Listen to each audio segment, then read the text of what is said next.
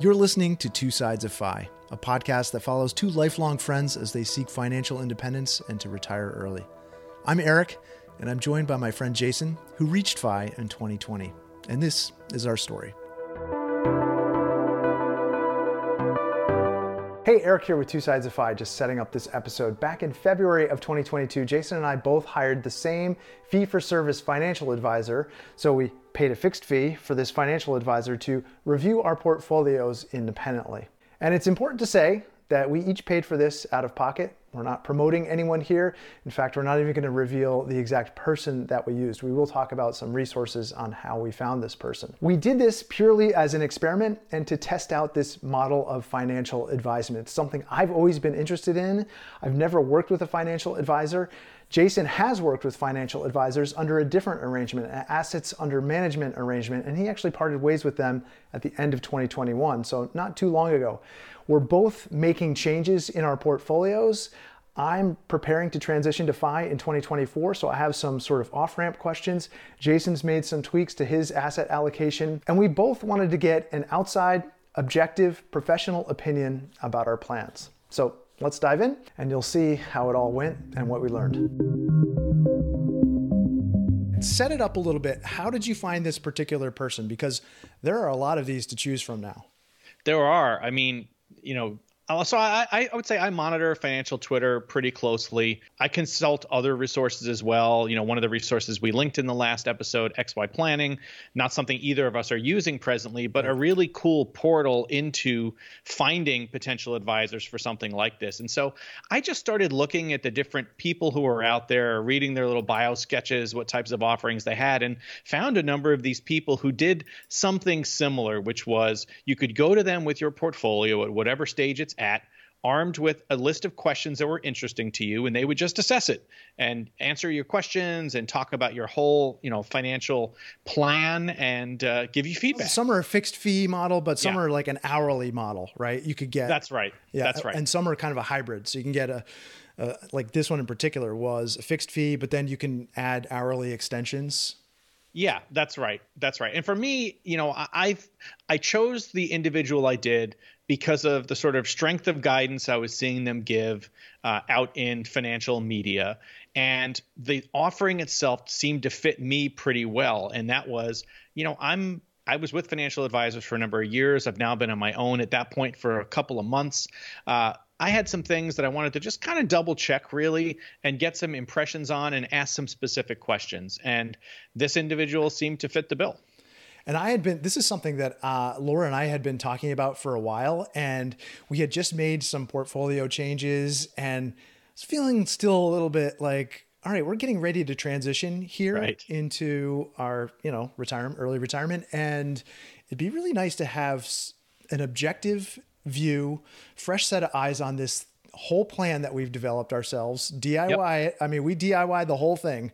You did. nice to have somebody look at this who was a certified financial planner and they had the title. They were someone yes. who was going to be looking out for us, right? They are actually a fiduciary.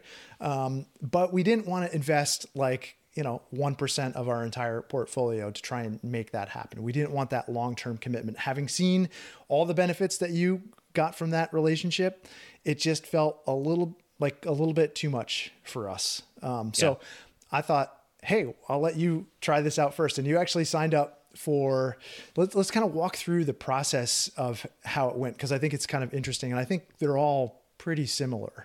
Yeah, they, they, they seem structurally to be the same. Where you know you indicate your interest and you pick the time using their web calendar for right. an intro call, and that's the level setting. This is what I offer. Oh, this is what I'm looking for. If that lines up, great. Uh, you know, explain the fees and all of that, and then send you some material to fill out and that was here's the basics of my portfolio just like you would signing up with any advisor um, an opportunity to list the questions you had uh, and th- then they asked you some questions that you just had to sort of give answers to. So not very much work. If your portfolio was organized it took me maybe half an hour 45 minutes to put that packet together send it off and then once they receive that you then schedule uh, in this case a two hour call to go over that. And after the call, uh, they do a write up. You get a report uh, where they may add more details based on the sort of the interaction you have on the call.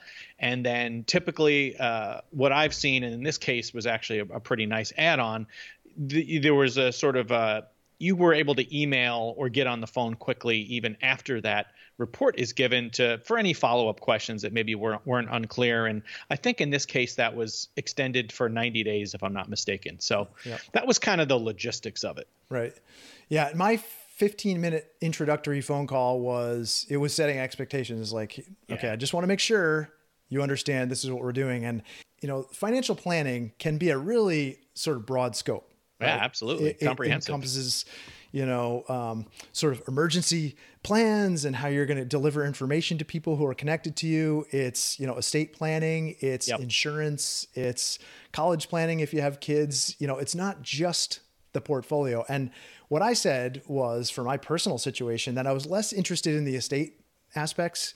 I had figured out insurance. Because you'd done that. Because I'd done it already. And so I said, I really want the focus of this consult to be on the portfolio. And and I think there was pr- pretty realistic expectations set there. Um, okay. You know, they're basically said to me, we're going to walk through those things. We won't spend much time on them, but I do want to cover them just to make sure, you know, you've thought of everything that I have here on my list, and so we'll we'll move through those, and then we we will yeah. focus on the portfolio. What was the booking time? Where was this person scheduled out like months in advance for you? Uh, I feel like it was within a month for me. Yeah. Uh, and then I was able to actually jump on a little earlier time. I feel like I might have moved it up yeah. a week or two because yeah. some time became available. Yeah. And they had told me that was okay to do. Yep. Yes, I did the same thing actually. Um, it took me a little bit longer than 45 minutes to upload all of the documents, and I was very precise in how it was filling out. I mean, I came up with like a four page list of questions basically. And I think. Oh, did you send that or did you I did. cut yeah, it down? Yeah, no, it was supposed to fit in this little box. And I was like, yes, oh, I got way more bo- questions than are going to fit in that little box. I was like, see, now we understand what happened here. See attached. you're that guy. I see now you're making fun of me in the last episode, showing up with the, uh, with the plan yeah. for my financial advisors. I don't know. Maybe, I'm going to get my uh, money's worth, man. yeah, apparently. So what, what was it that took a while in terms of preparing that you know packet to submit well i wanted to make sure that you know all of the the sort of nuanced questions that i had about our personal financial situation like in, including like drawdown strategies and yeah. okay what we're doing with the portfolio here and how are we going to tweak this I want to make sure all of those were captured, and and I gave a lot of detail on those things, and then the kind okay. of life planning stuff. I was just no, I, I was less interested in that. And okay. you know, I had questions about my business, um, tax uh, questions. I had questions about a cash balance plan, which is a type okay. of kind of you know retirement plan for you know uh, small business owners self-employed it's like a pension plan essentially and okay. that has a level of complexity to it that's like three layers deep um, so you know it's not like the four page document was uh, like you know millions and millions of questions. It was just i just want to make sure i had them all yeah. on paper. Yeah. Yeah. You gave all the context and but i think that. i always think that the the quality of information that you receive in return is just a function of the kinds of questions that you ask. And i think oh, this, oh yeah i agree. this particular check-in i mean it was kind of open-ended in terms of what it it left you these boxes and said, yeah, I'll put your questions in here. Yep. Um, and you and I are people who have thought about these portfolios and, you know, planning. We're natural planners by nature. So we're naturally going to have a lot of questions and, and things that we've thought sure. about for a long time. But someone coming to this for, for a first time may not have thought of all of these things. So I thought it might be interesting to kind of talk about some of the, the maybe the higher level questions that, that you had. Sure. Um, so I, I, didn't have pages of attachments, but I did recognize that I had a lot of things I wanted to check on, and I definitely found myself trying to pick and choose um, as to what was most important, and not just kind of reaffirming things that I was pretty sure were the case. But yeah. I, I, did pick some some heavy hitters. So uh, the, the first that comes to mind is, you know, as we've talked about in the asset allocation series, I was about 80% you know equity and 20% fixed income and cash and i had already decided that i wanted to move uh, to a 70-30 okay. uh, model and was about to take the steps to do that and so i wanted to check in you know did you agree uh, you know this financial advisor that that was a reasonable approach given my current age, my assets, and my you know projected worst case lifespan. Yeah. Uh, so that was one thing. And and speak for a moment too about you know one of the ways that you chose this particular person Oh yeah, sure. That's that's a great point. So, um, a couple things. You know, in addition to, as you rightfully pointed out, uh, I wanted somebody, you know, ascribing to the CFP standards, Certified Financial Planner. I also wanted somebody, you know, candidly, who was a little more conservative. Right. Um, you know, I see a lot of merit to like a a Bogleheads type view, but uh, so I was looking for something like that. But in addition, somebody who would be, you know, maybe well, tough with me on you know not trying to kind of push myself out on the risk spectrum because I knew that some of the things I had in place were a little farther out in the risk spectrum and I already just had decided I wanted to pull them in a bit particularly on the fixed income side but right. I wanted somebody to kind of hold me to task yeah. on that and so that was definitely part of my decision making process and it reads in the questions I asked so for example to that very point I know some of the things that I had in my fixed income bucket were definitely farther out. they were the going to be spectrum. offensive to this guy. Yeah, right? like you know, preferred stock funds and yep. things like that, which are you know interesting from a diversification standpoint. But I knew, or I suspected at least, that I was going to get told, you know, you're going to want to get out of that. So I wanted to ask about that. Did you disclose that you had developed this plan with other financial advisors? I did. Oh, I did. did. I was, okay. I was very upfront and said that okay. I said I, would had a good relationship for seven years or so with financial advisors. I decided to go out on my own, and here's the questions I have in taking this on myself. Yeah. That, that, that's how I put it. Okay. Um, so I, I did. I, I listed uh, those funds and the specific questions I had about their role in the portfolio. Yep. I also uh, specifically asked about a couple uh, of higher expense ratio funds that I had, particularly in my international holdings, and some thoughts I had as to what I might do with them differently. I also asked about how much cash to hold because as you know, you and I have discussed before, I, I, typically kept around 10 to 12 months of cash. Um, and oh, was, he must have hated that. uh, well, I mean, I was at least I, I projected uh, an awareness that that was a little light. And you know, I'm thinking back to our conversation with Fritz. I talked about wanting to move to two years of cash, so I 10 threw to 12 that out years, there. please. How, how, do you feel about uh, 20 years of cash? No, two years of cash.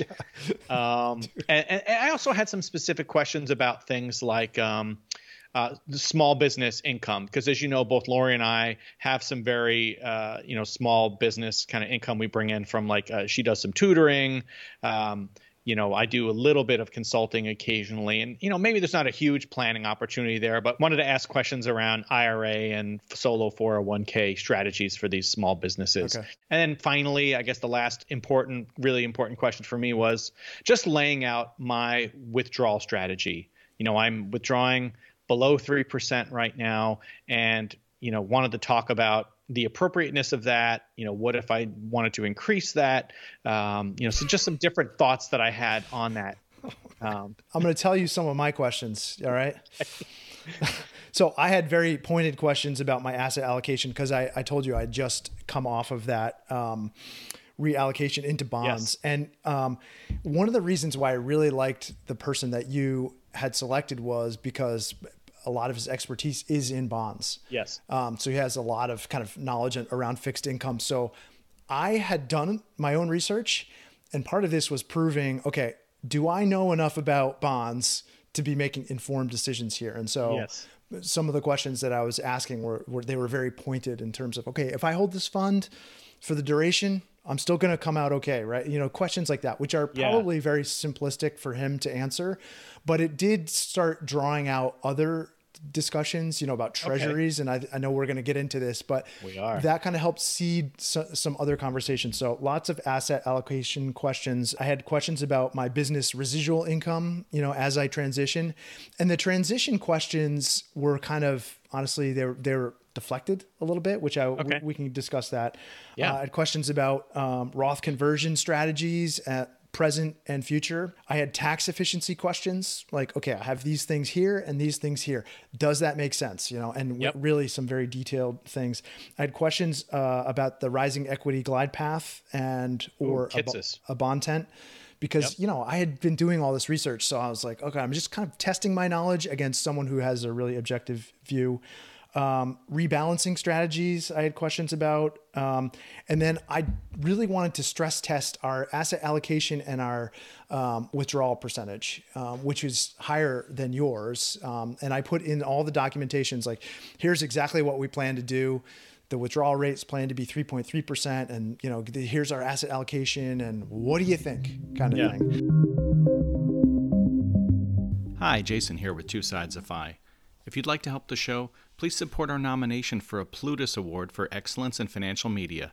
To do so, just go to twosidesoffi.com slash P-L-U-T-U-S. The few seconds you spend can have a really big impact. Thanks. And so we uploaded that, and then we scheduled a phone call, and then we uh-huh. have the conversation. How did yours go? well, first of all, I want to just interrupt and say I love that for once I feel like I didn't go too in the weeds on something because that's my natural bent, right? Wait, are you saying I'm, that's too in the weeds? I mean, I don't know, man. I feel like you're trying to get like a full AUM relationship on a two-hour consult, and I like. I love that you went for it, and I know that those are core importance questions to you. So I'm not at all surprised you asked them, and that's a really good list of questions. And I'm sure when he got it, he was like, "That's a really good list of questions." I'll tell you how it went, though. I'm, I'm know, excited to. Wait. I'm excited to divulge wait. it.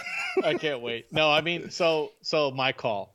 Uh, so I would say that there, this individual has uh, clearly has a framework that they like working with, and I yes. suspect that has something to do with you know the broad range of people that probably approach them and i suspect it's weighted towards the earlier stage and so it becomes important to talk about some of the things that that you weren't so interested in and right. honestly i wasn't either and i had said the same thing right okay. you know estate planning life insurance umbrella insurance, things that you know you and I have talked about before that that we're very comfortable with that we put in place. And so we moved past that stuff relatively quickly. I mean, maybe we spent a little bit longer on it than I wanted to, and he did raise a couple of good questions.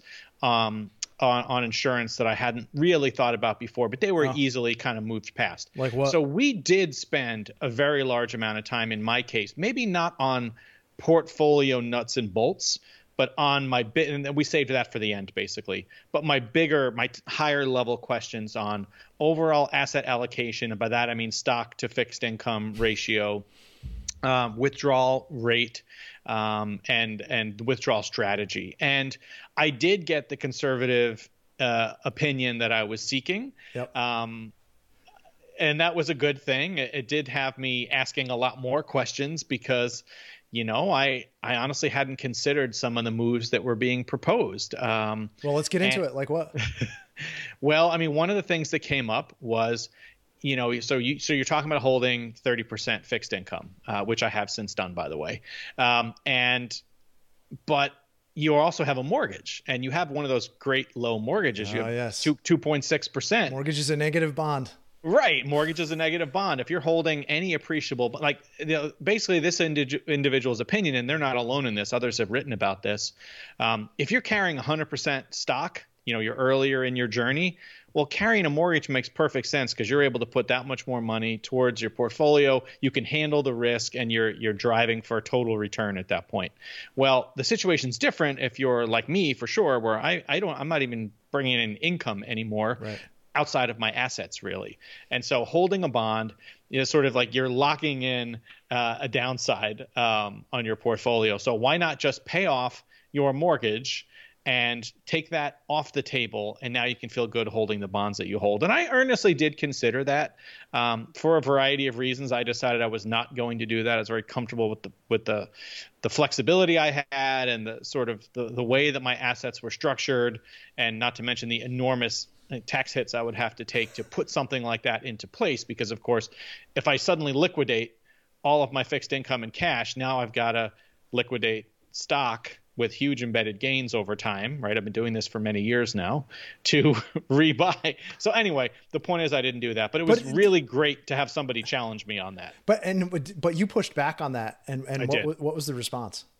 The response was, well, I mean that's that's a decision you can take, but let's talk about the risk in your portfolio. So, okay, um, you know, maybe 70 30 is okay, but you need to be willing to be very flexible on spending or on the other hand, bringing in more income. And, and, both my wife and I are comfortable with either of those things. We've built in plenty of buffer in there to pull back if we have to, and we're both willing to uh, look at means to bring in more income if we have to in sort of a tragic, very prolonged downturn because we have good coverage of quite a few years where before we would ever have to touch stock. But if something really, you know, never before seen happens um, to the U.S. market, then yeah, we might have to do something different. So yep. he was pretty clear that we had options. Uh, on the other hand, something I know you guys would have talked about because you asked about it was well, rising equity glide path. Just flip your portfolio around, go much bigger on fixed income, and then start to ratchet that down and in concert ratchet up the stock portion of your portfolio. And we did talk through that again, and it's not something that I'm going to be doing. Totally uh, not appealing to me at this time. It's not appealing. I'm go, comfortable go to thirty percent stocks and seventy percent bonds right now. Yeah, not going to do it. No, I I felt like this was yeah. one area where I felt like it was a little bit too boilerplate.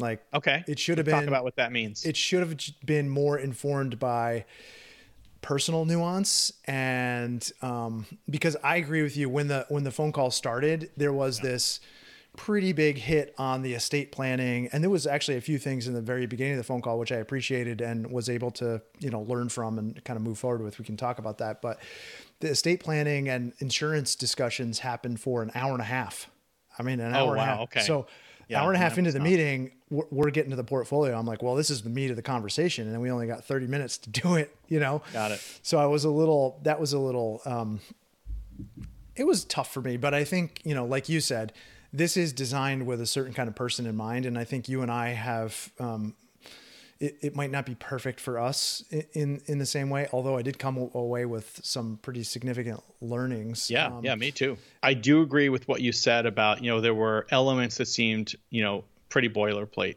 On the other hand, I can also get what they were trying to do. You know, they say, you know, on this topic, here's you know some you know some things that have been written by a variety of people. Yeah uh, from the trades to the you know just financial media, etc. And you know, well, well uh, sourced and good information. Um, and, and I, I, suspect that that stuff is super necessary for a lot of people who either aren't as far along. To I think that's the point you were trying to make uh, in their sort of journey, where that's newer information to them, and you're sort of trying to, trying to balance that with customizing uh, feedback based on an individual circumstances. And I think that is going to be one of the big differences between working with somebody for a longer period of time yeah. versus dropping in and getting right. information. And you said that in the episode oh, I know. about my financial advisors. You said you could do an hourly consulting or a project based thing, but are you going to get the same degree of personalized information that you got from people that work with you over the years? And of course not. No. Yeah, but may, well, maybe not. Of course not. My expectations are always like up here, and then I just have to I have to gauge them a little bit, and and that's yeah. you know I understand that this isn't meant to be an assets under management level of consultation, but yeah. it doesn't mean that I'm not going to try and ask the pointed questions to totally. get the things out of the consultation that I need to get out of it. Like disability insurance, we spent so much time on disability insurance, and I'm like, look, just not interested. Like we're self-insuring here. Yeah. This is what it is because we have this passive income that's coming in and we consider that to be a relatively stable thing. He's conservative to the point where it's like, well, the worst case scenario is this and that's what i always plan for and i appreciate having that perspective because it's not the first place that my brain goes. Yeah i think eric I th- uh, it's a good point. I think it goes back to something that you've said previously with you know you don't want to take all your advice from reddit which is over here on the right. risk spectrum. You don't want to take all your advice from the bogleheads forum because it's over here on the risk spectrum. And you know this individual is clearly more towards that end of things. D- definitely. And um, you know, I had many of the same when we were talking about asset allocation and drawdown strategies. You know, my asset allocation was far too aggressive for him. I had a 70 30 uh, portfolio essentially, and my drawdown was a 3.3% is what I was planning on. And he's like, Whoa, I mean, that really scared him. You were below 3%. And I was. 2. Yeah. And he's like, Oh, yeah. which is fine. And I get it. And the discussion went to the same place that it went with you, which was, look, this may work, but there's also a chance that it may not. And you have to be comfortable with the probability associated yes. with it not working. And, you know, it's, it's one thing to put it into cFIREsim or one of the, any of these online calculators, and you know, you can't assume that that's a probability. It's not. It's not actually yeah. a probability because it's not contextualized to the current situation that you're in. Right. So it it definitely gave me pause. And Laura and I, I think you know, in general, after the phone call, we're like feeling a little deflated. You know, it's like he basically said, "Well." I wouldn't do it. I wouldn't retire early on that amount with that withdrawal oh, rate, given, given this set of parameters. You know, basically said that, and it's not what we wanted to hear, but it's what we needed to hear. And okay. you know, it made us it made us just, I guess, again rethink.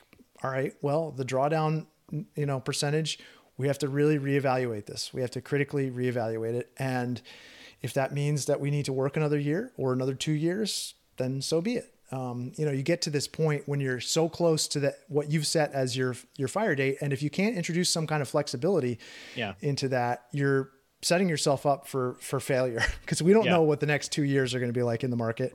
Totally. Certainly, the past four months have been unpredictable. Um, I expect more of the same, and um, this evaluation kind of made us pull back a little bit and not be so hot on the on the final date, even though that's where my brain is. Um, so, I think in that respect, it was really good. As we sit here, I can hear people pounding the keyboards already, saying that it's well tested, four percent and even up is going to be fine as a withdrawal rate. Why are you worried about what this individual told you? What what would you say in response to that? There are some really good articles uh, by Ern Karsten. Karsten where he discusses contextualizing a withdrawal rate to the current market conditions. And I think um, a lot of his stuff is goes pretty high level. Um, so if you're fairly new to this and and less interested in reading, you know, real detailed financial analysis, yeah, in depth modeling, it's, it's gonna it may be a little off putting, but he's got actually a really nice chart which looks at kind of CAPE ratios. Um, and compares those, you know, a safe withdrawal rate, which he's modeled out across a whole number of scenarios, yeah, um, based on you know a, contextualizing the situation to now.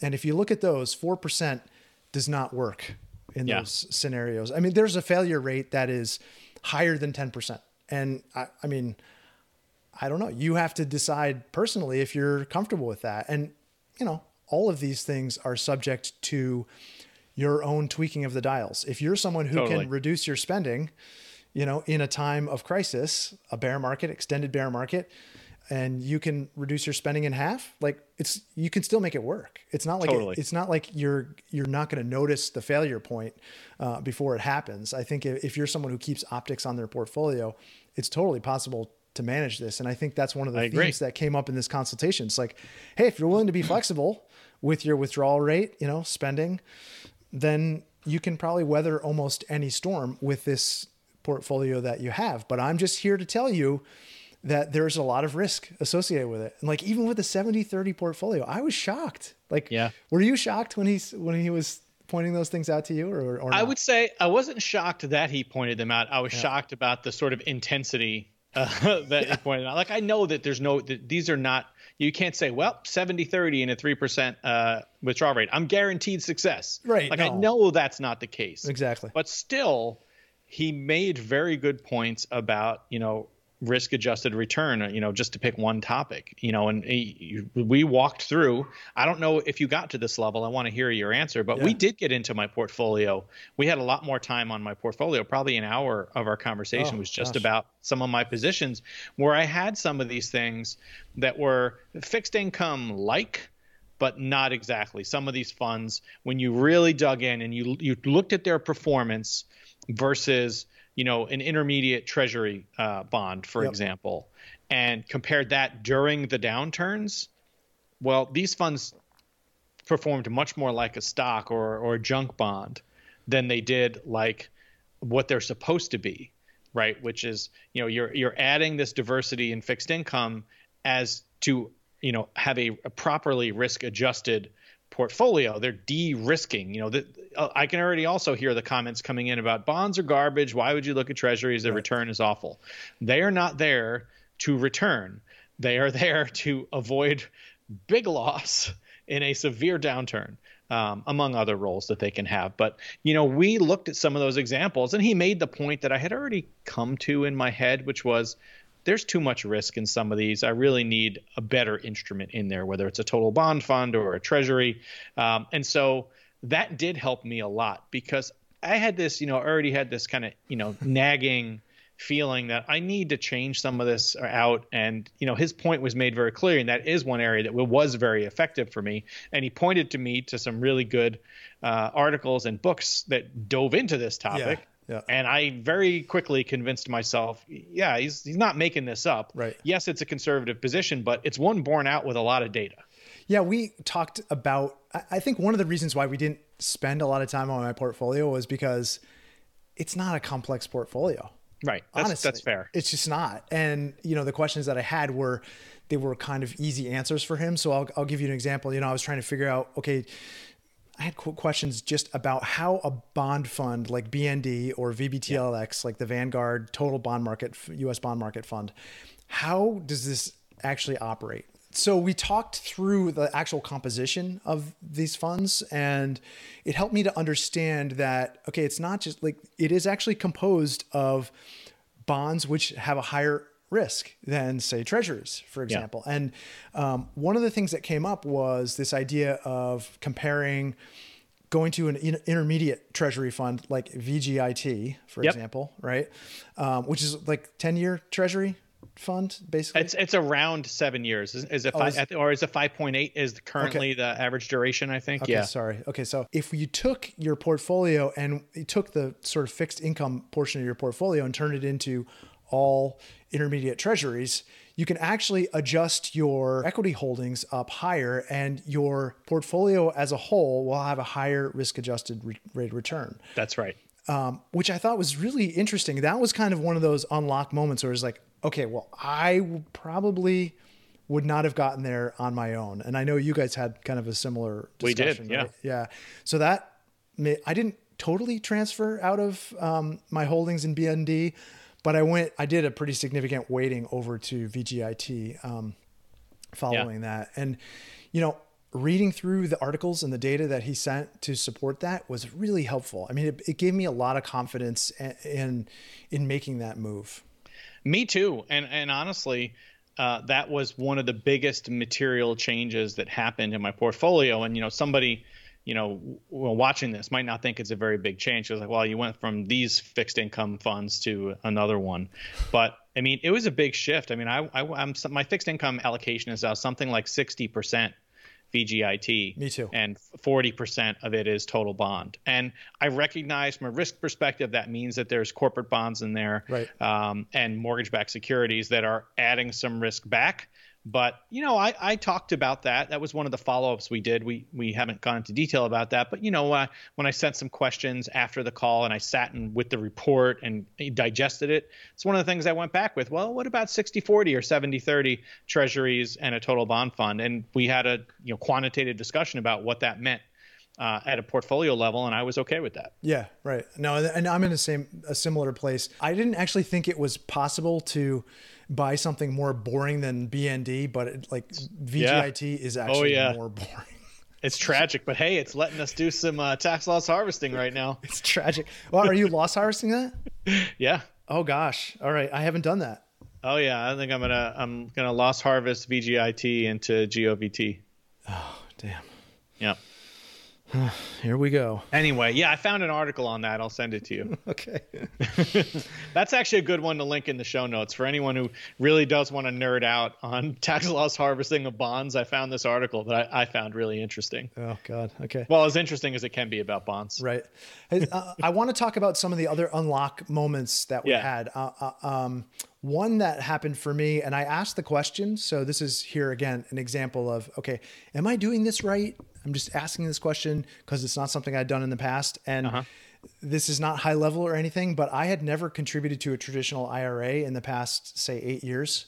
Got it. Uh, just hadn't done it. Um, but I did have a balance in a traditional IRA that I had rolled over from a pre- previous job. So it was significant balance in there. Um, and so we talked about um, clearing that out, moving that over to my solo 401k. So my traditional IRA would have a zero balance. And then contributing for both 2021 last tax year and this tax year $6,000. So Yep. contribute $6,000 for 2021 immediately or next day, roll it over into a Roth. Yeah. Um, backdoor so- convert.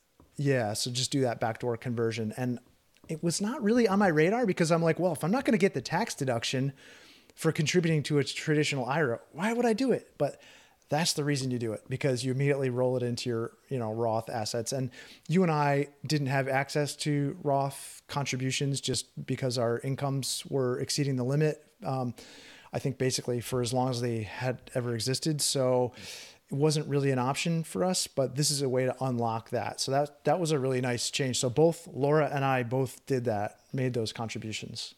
Yeah, uh, that's. I, I think that's a really good one, uh, and it does sort of relate to my situation where I asked about the small business income, Yeah. and you know both of those you know little pieces of income are enough to allow us to make you know contributions, and our income is low enough we can do Roth, but we did also talk about you know creating solo 401ks or solo Ks for both of us, moving our traditional IRA assets in there um, because uh, if if our incomes do increase, we would want to take advantage of the same uh, mechanism if we couldn't do direct Roth conversions. And so we hadn't. I'd never talked through that before with anyone. I had a good follow up conversation with my CPA, who does my tax returns, uh, about that, and so that was really good because uh, that was not something that was I was looking into at all. Yeah, and if you are a small business owner, I talk to a lot of small business owners just through my own business because I consult with other architects and interior designers. But if you have a small business and you don't have a solo 401k, you should open one up immediately.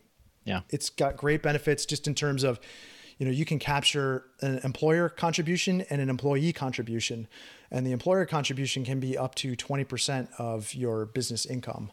Um, th- lots of details to look into there, but it means effectively in a year pre-tax you can contribute up to sixty-one thousand dollars in 2022 to a you know a retirement account effectively. Um, and Yeah. obviously that comes right off your top line revenue figure. So it's very, very valuable. And especially for someone like you and Lori, like you, I mean, you can not only contribute to your Roth, like you get that because you have earned income. Uh, I presume it's more than $6,000 a year, but you can Yep. contribute, you can fully fund that, right?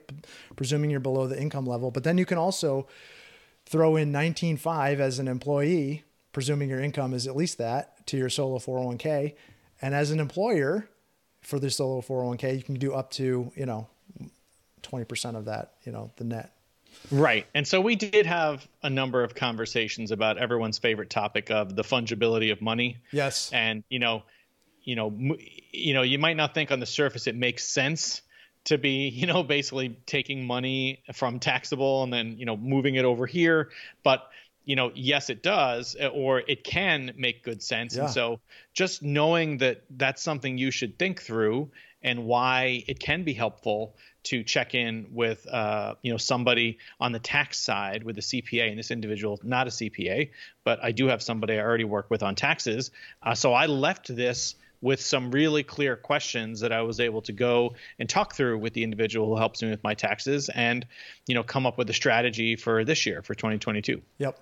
One thing we did um, talk about that was interesting that didn't really cross my mind um, was this idea of um, buffer assets. So we own our own home.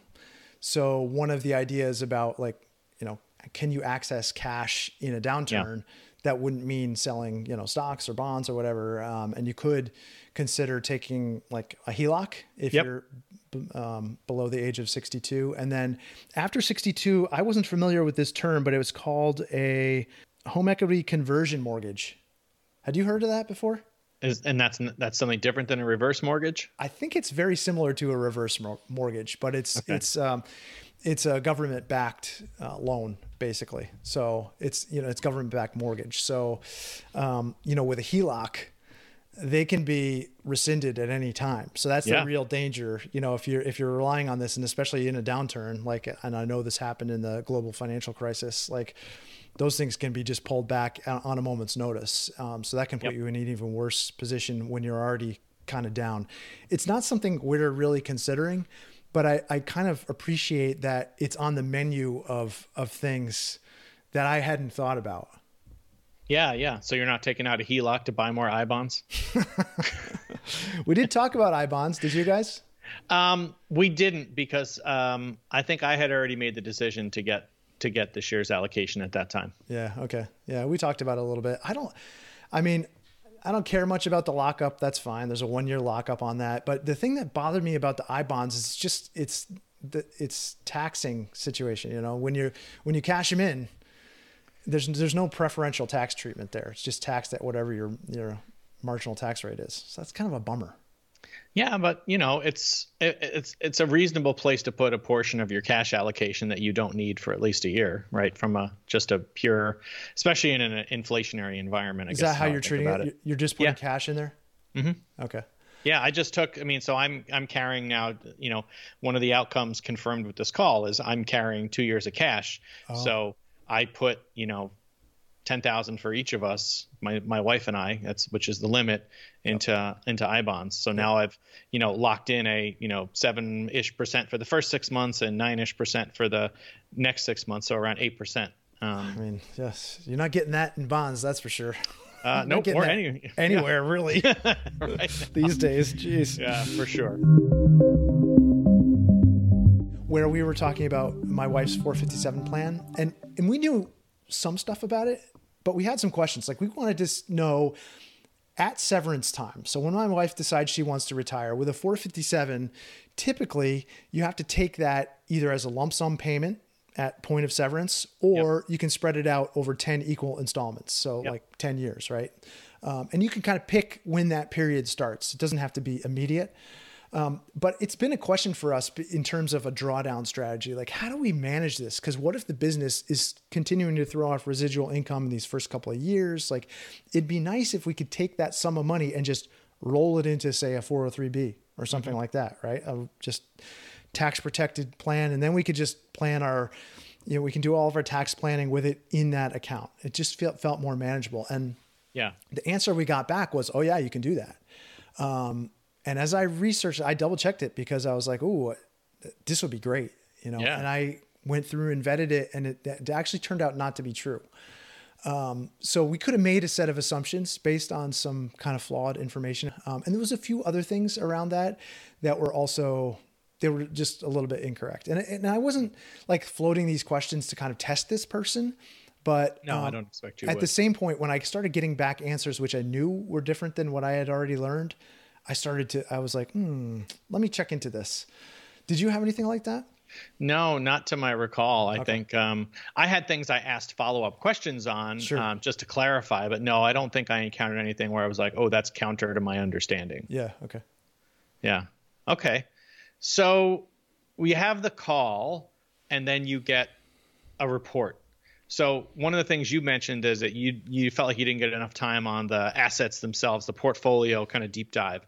Did some of that was some of that borne out in the report itself, or did that come in? Did you send some follow up questions in and get some of those questions answered? I sent a few follow up questions to to kind of tie up some loose ends, but you know, like I said, like I maybe came in with um, a set of questions that were easily answered in kind of like a back and forth situation and okay. that we didn't need to spend a whole lot of time on those. Um, we did talk about, you know, I had some questions about rebalancing and some maybe loose ends that I didn't actually tie up in the consult that I was okay. able to just send to this person.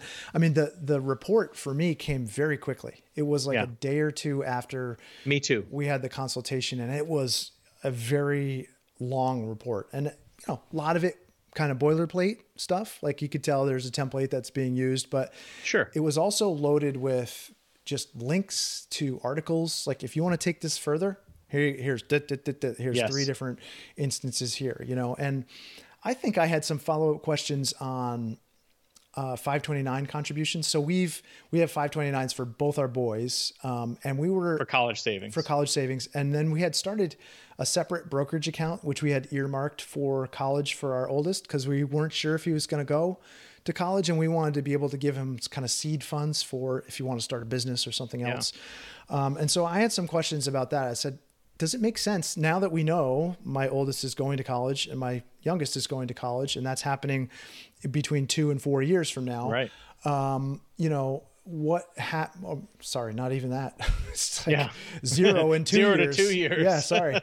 um, does it make sense to still contribute to you know a, a 529 because what we're if we're going to liquidate the funds that we had in this brokerage, we're going to take a pretty big capital gain on that. So that that doesn't seem to make sense to pay that. Um, Yeah.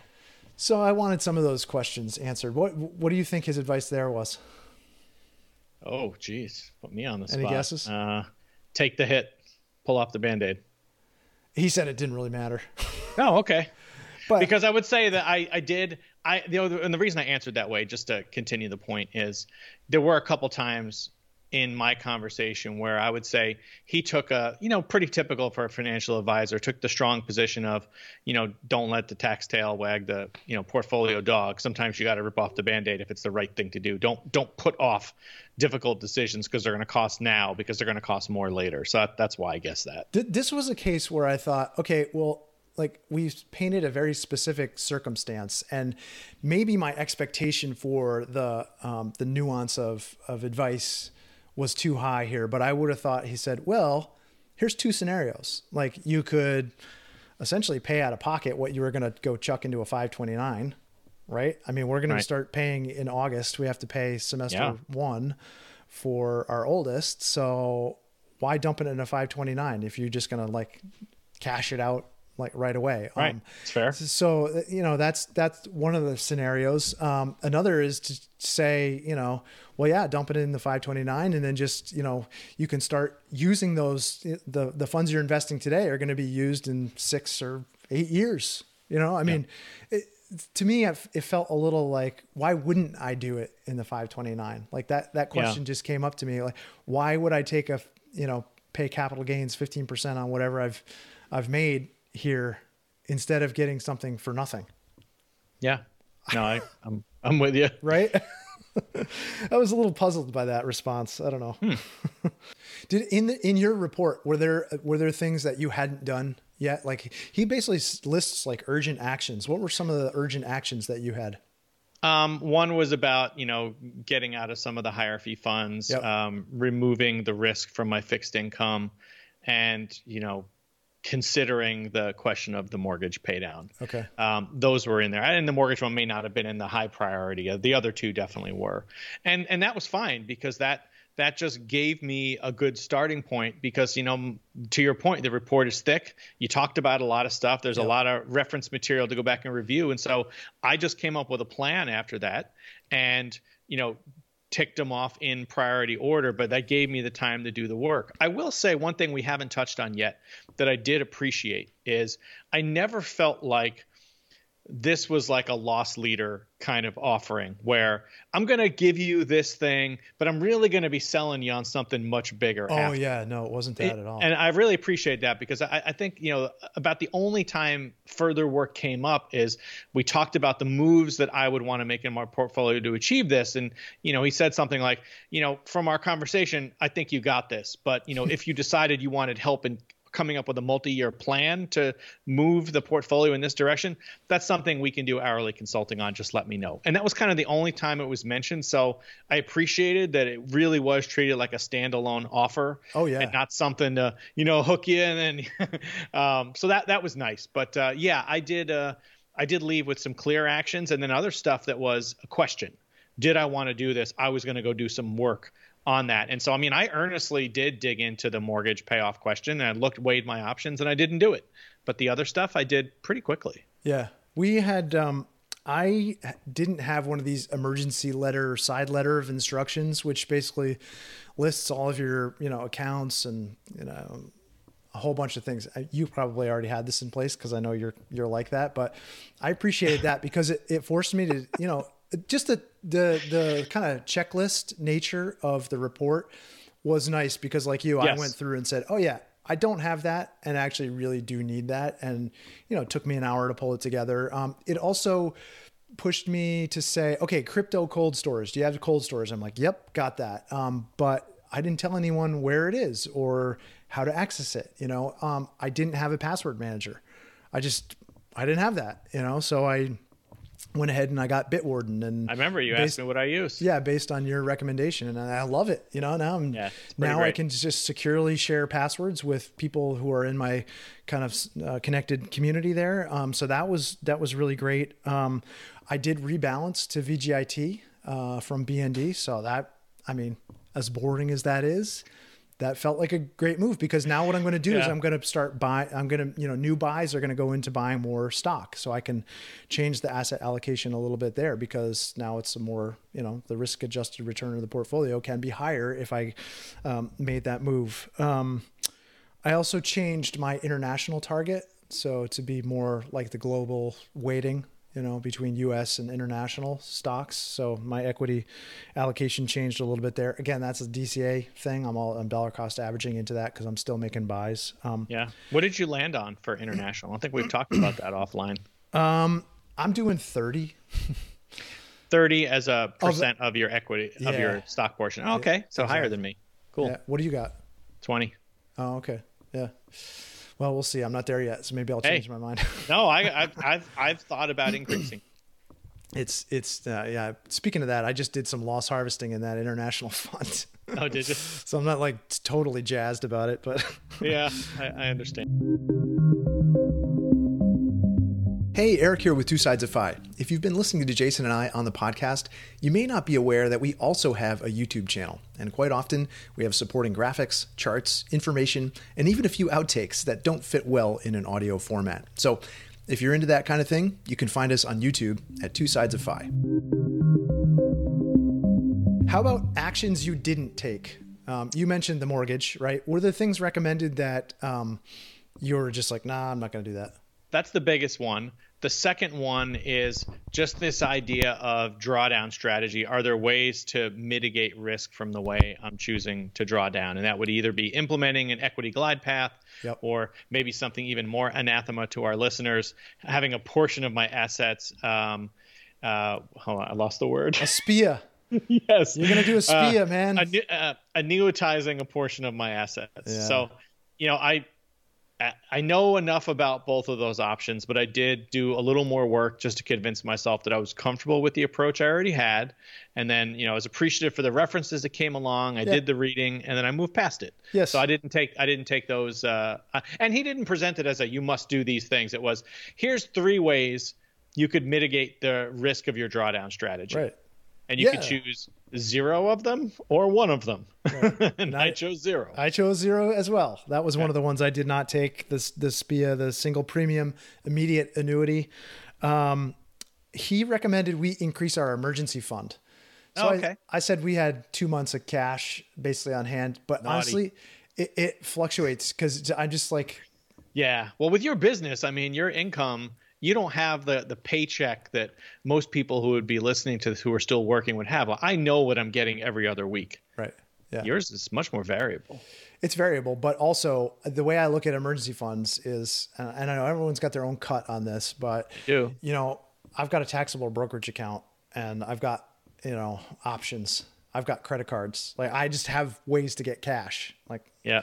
I don't know. It feels like holding a lot of cash, especially in this environment, just doesn't feel great to me. You know. Yeah, well, as someone who's sitting here with two years of cash, uh, it doesn't feel great. But and I know Karsten would be very disappointed in me, but He would. Uh, it helps me sleep well. So I also had uh, a plea to purchase more umbrella insurance because the umbrella policy that I have is not doesn't cover all my assets, and you know I basically this was a hard one because everyone's insurance situation is very nuanced and different, right? Yeah, sure. and because I have two teenage drivers, there nobody wants to write me a policy more than a million bucks. So, Right. you know, you can. We talked about other ways to get Yeah, Get that bumping your auto coverage higher. And, Yeah, but this was a place where he was like, "Yeah, I just have I haven't heard of that before, but you know, you should shop it around. You should get a broker." He also wanted me to have disability insurance um, to cover some gaps between now and you know when we reach our number. Which Okay. I mean, yeah. It's I told him I and we're basically self-insured there because Right, that's what I would have assumed. yeah. Um, but you know, it's not bad advice. no, it's actually good advice while you're still I mean you are still legitimately dependent on your working Yes. income. Yep. So it is the right guidance. You know, I, I do wonder about that like, you know, as, as someone who's, you know, is a, is beholden to a fiduciary standard, when you have some random person who you know you're reliant on what they share with you as what their situation is and you have a fixed amount of time to do it. And it seems like you'd kind of have to err towards the more conservative side and be like hey it is in your best interest to do these things. Yep. And so i, I guess they do have a kind of a line they have to ride. For sure yeah. I hadn't really thought about it that way until we are talking about it. I, I was thinking um the the there are people that i'm friends with right now very yeah. similar they're the same age as us uh, that could really benefit from a service like this because it, totally it, it, captures the whole picture. It's like everything. And I, I just had a conversation with some friends the other weekend and and they don't even know what they have for assets. They, yeah. Like, oh, it's here and there, but I mean, I don't, I haven't checked. And do they have a will? Do they have a trust? No. And you and I are coming into this more prepared than most. You worked with financial advisors for seven years yep. b- beforehand. You and I have been talking about this for a couple of years now. We've done all a lot of estate planning, so some of those things feel like, you know, yeah, done, been there, done that. Been there, done that. Right, but for for people who haven't, this could be a tremendous value. Just getting that yeah. list, that checklist that says, "Hey." if nothing else to say like these are these are the most urgent things on your list. Like, do these five things. And the urgent list for you and I, probably not as urgent as for other people, but I could see some people really getting a lot of benefit out of this. I can too, and you know, I, even even people who are very successful by any measure. I've I've had two different conversations in the last couple of months, where you know I'm I'm talking to somebody who I know to be pretty successful. One of them had been through some good startup experiences. One of them is in a, a high income job and is very successful in it. And we got talking about the show and what we were doing, and they were like, "Yeah, I honestly have no." Both of them were kind of the same. I honestly have no idea how long it is before I could retire. Right. I'm like, well, not uncommon. like you know what? I'm like, what do you you know how, how, are you prepared? Like, what are you doing with you both have kids? Like, what are you doing with your family and take care? Yeah, I figure like we need to get to do some of that at some point, but it's not really a priority. I'm like, you're in your 40s. Do you know um, what I um, wonder though? Dude? So it's cheap insurance to just right. it is. get some help on that. Just get some guidance, right? A couple hours worth of effort to get a, some kind of like high level roadmap. That seems pretty useful. Here's what I wonder: the early triage kind of um, the onboarding questionnaire yeah. I wonder if that wouldn't trip some people like that up though. Because I think it would. Because they actually are asking questions like, okay, what are your assets? Where like listing your assets, where are they? What are they? Um, but then it's like, okay, what are your financial goals? And when do you plan to retire? And what do you think your, you know, your annual spend is? What yeah. do you want your annual spend to be in retirement? What's your retirement date? And those are very big questions. You and I were, it was easy to answer those like yeah. we breezed right over those. But someone who has no plan, I wonder if they would see that questionnaire and go, "Oh man, yeah. I can't even do this." you know? Yeah. No. I mean, I, I guess you know. One of my favorite things about this show, especially in terms of the feedback we get, uh, which we both really appreciate, is when I sit back and reflect on how many of the topics we talk about are broadly applicable, irrespective of whether you're interested in, you know, retiring early or achieving a specific FI target. They're just generally applicable, and anybody could find value in making sure that their financial sort of health is clear, right? Because we've all got blind spots. Yeah. I oh, mean, yeah. Yeah. Like every single one of us, you and I have talked numerous times about our blind spots on this show. I'm sure we're probably not going to stop anytime soon. Um, and so, you know, you don't have to have some long term relationship with somebody managing your portfolio to get that kind of clarity. And yes, you can DIY this whole thing. Neither of us are being paid by anybody to talk on this topic, um, nor are we going to mention who we work with. Um, that's not what the goal of this is. It's just you know, as a concept, like knowing where you are and being able to kind of orient yourself to what you might need to kind of address in terms of gaps, like that can only be beneficial. And and for you and I, part of the motivation was seeking a contrarian opinion and getting, you know, we, we want that that feedback loop, which forces us to look at the portfolio from a different angle and see it see it differently. And I I feel like I got a ton of value here um, out of, out of that spend. I wonder if it were someone who had who are further away from their FI date, like, is this still useful to that person? Or is it better for someone who is kind of further along in their journey, they have more assets. I mean, you know, if you have hundred thousand dollars of assets, thousand dollars for a consult is a bigger percentage of a portfolio of a million dollars, right? So, what, what, yeah. what, what would you say to that? That's a great question. Um, I think it depends on what level of information you already have. So for example, you know, on the, you know, the Discord that I spend time on, you're dealing with people in their 20s, sometimes yeah. early 30s who are really well versed in the sort of tenets of personal finance. Yeah. And they're marching towards their FI goals. And so I suspect many if not most of them would probably find less value in this kind of service at this stage because they just the fundamentals are in place and it's a simple portfolio and their goals are pretty straightforward. But farther along as you start to get close to a transition date, even if you're well informed, you know, it's a really good time to sort of look at the nuts and bolts of things and make sure you're comfortable. But for everybody else who's not obsessively thinking about fire and really digging in and doing the research or even knows where to start that research, man, I don't know how many people in your life you've run into like this, but I've found a lot of people who you know are doing a lot of the right stuff working hard getting you know increasing their pay over time but they don't have a clear strategy for investments. It's maybe kind of here and there and not concerted. And maybe they haven't thought through all these, you know, questions of estate planning, for example, and having a comprehensive financial plan.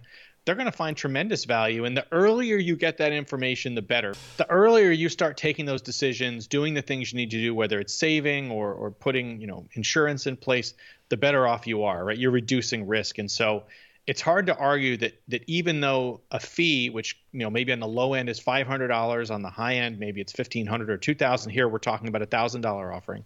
Yes, it's a lot in absolute dollars, but it could turn out to be priceless in yeah, terms of guidance. I think you know as I think about people who I'm friends with, who I could recommend this to. Um, you know, I wonder if they would see that as a barrier. It's like, well, geez, I don't even know how much I have, and I don't know if I need this kind of a service. I just kind of. I just maybe I should just tally up the numbers myself. Um, yeah, I think it might be a harder sell yeah, to them. Honestly. I get it. It's just, but it'd be you and I see the value there. Yeah, it's an individual question that you ask. I think it's a very good one to raise and some people on the surface would immediately see the value others might never. And that's that's okay. It's just it's an option that's out there for people who decide that it has merit to it. It would be interesting to do one that was specifically geared toward people who are on the fire path because i don't i don't think this one was necessarily like okay yeah. we we talked about that in the initial uh, 15 minute consult but yeah me too. like the the fire path has its own set of specific circumstances that I don't feel like this was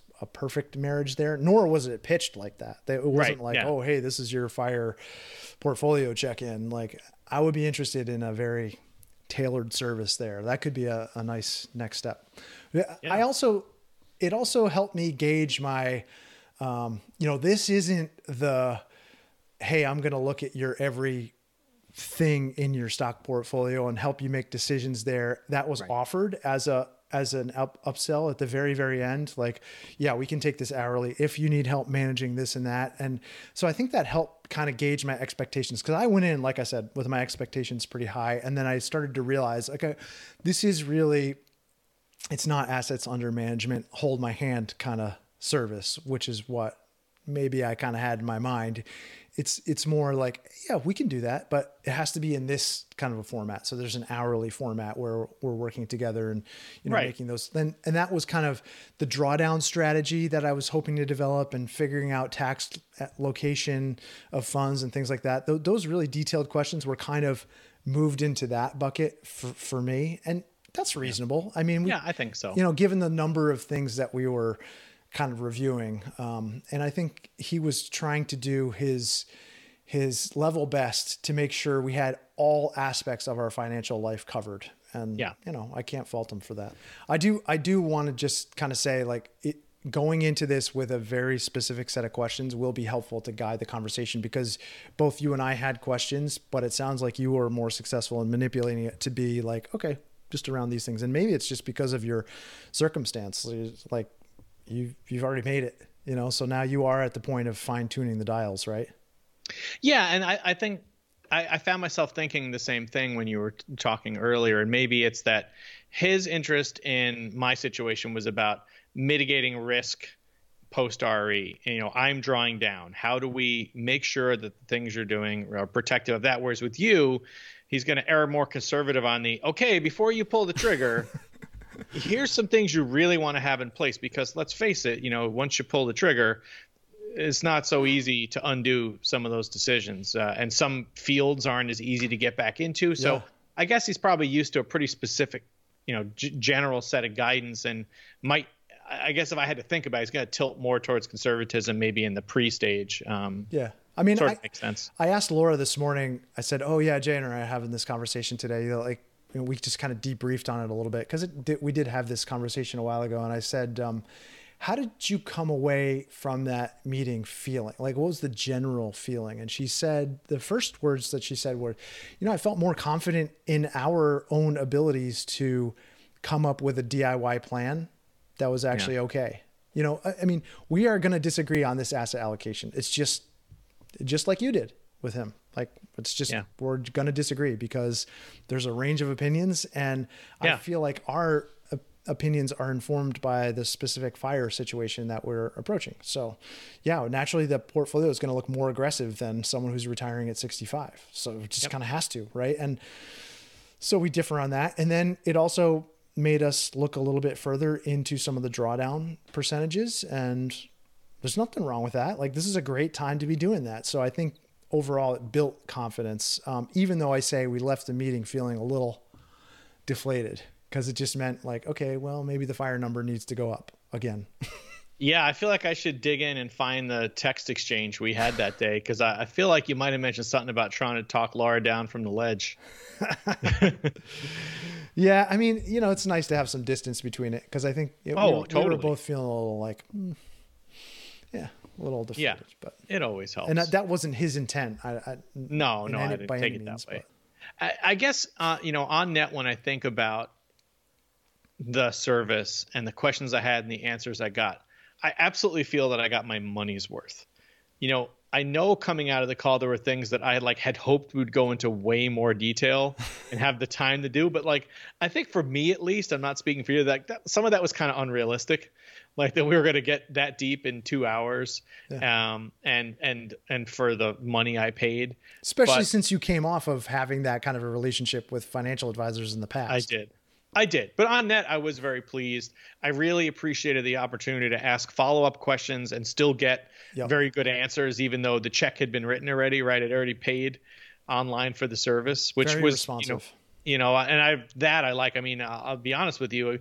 I thought it was 90 days that you could check back in, and I think I'm right because I sent a question even just yesterday, following up on some specific thing that's very ve- relevant now about one of the and you're giving me a hard time about giving a made. list of questions, dude. no, it was a, but I mean, he responded very quickly. It was to the point, and it was perfect. Yeah, cool. There's a lot of these things out there. We'll put the the places that we know of yeah. in the show notes and in the description uh, of, of, the video below. And um, yeah, reach out with questions and comments. Join us as the conversation continues next time on Two Sides of FI. If you've enjoyed the show, please consider rating it at Apple Podcasts or wherever you listen. For show notes, resources, and links to the video version, please check out our website at twosidesoffi.com.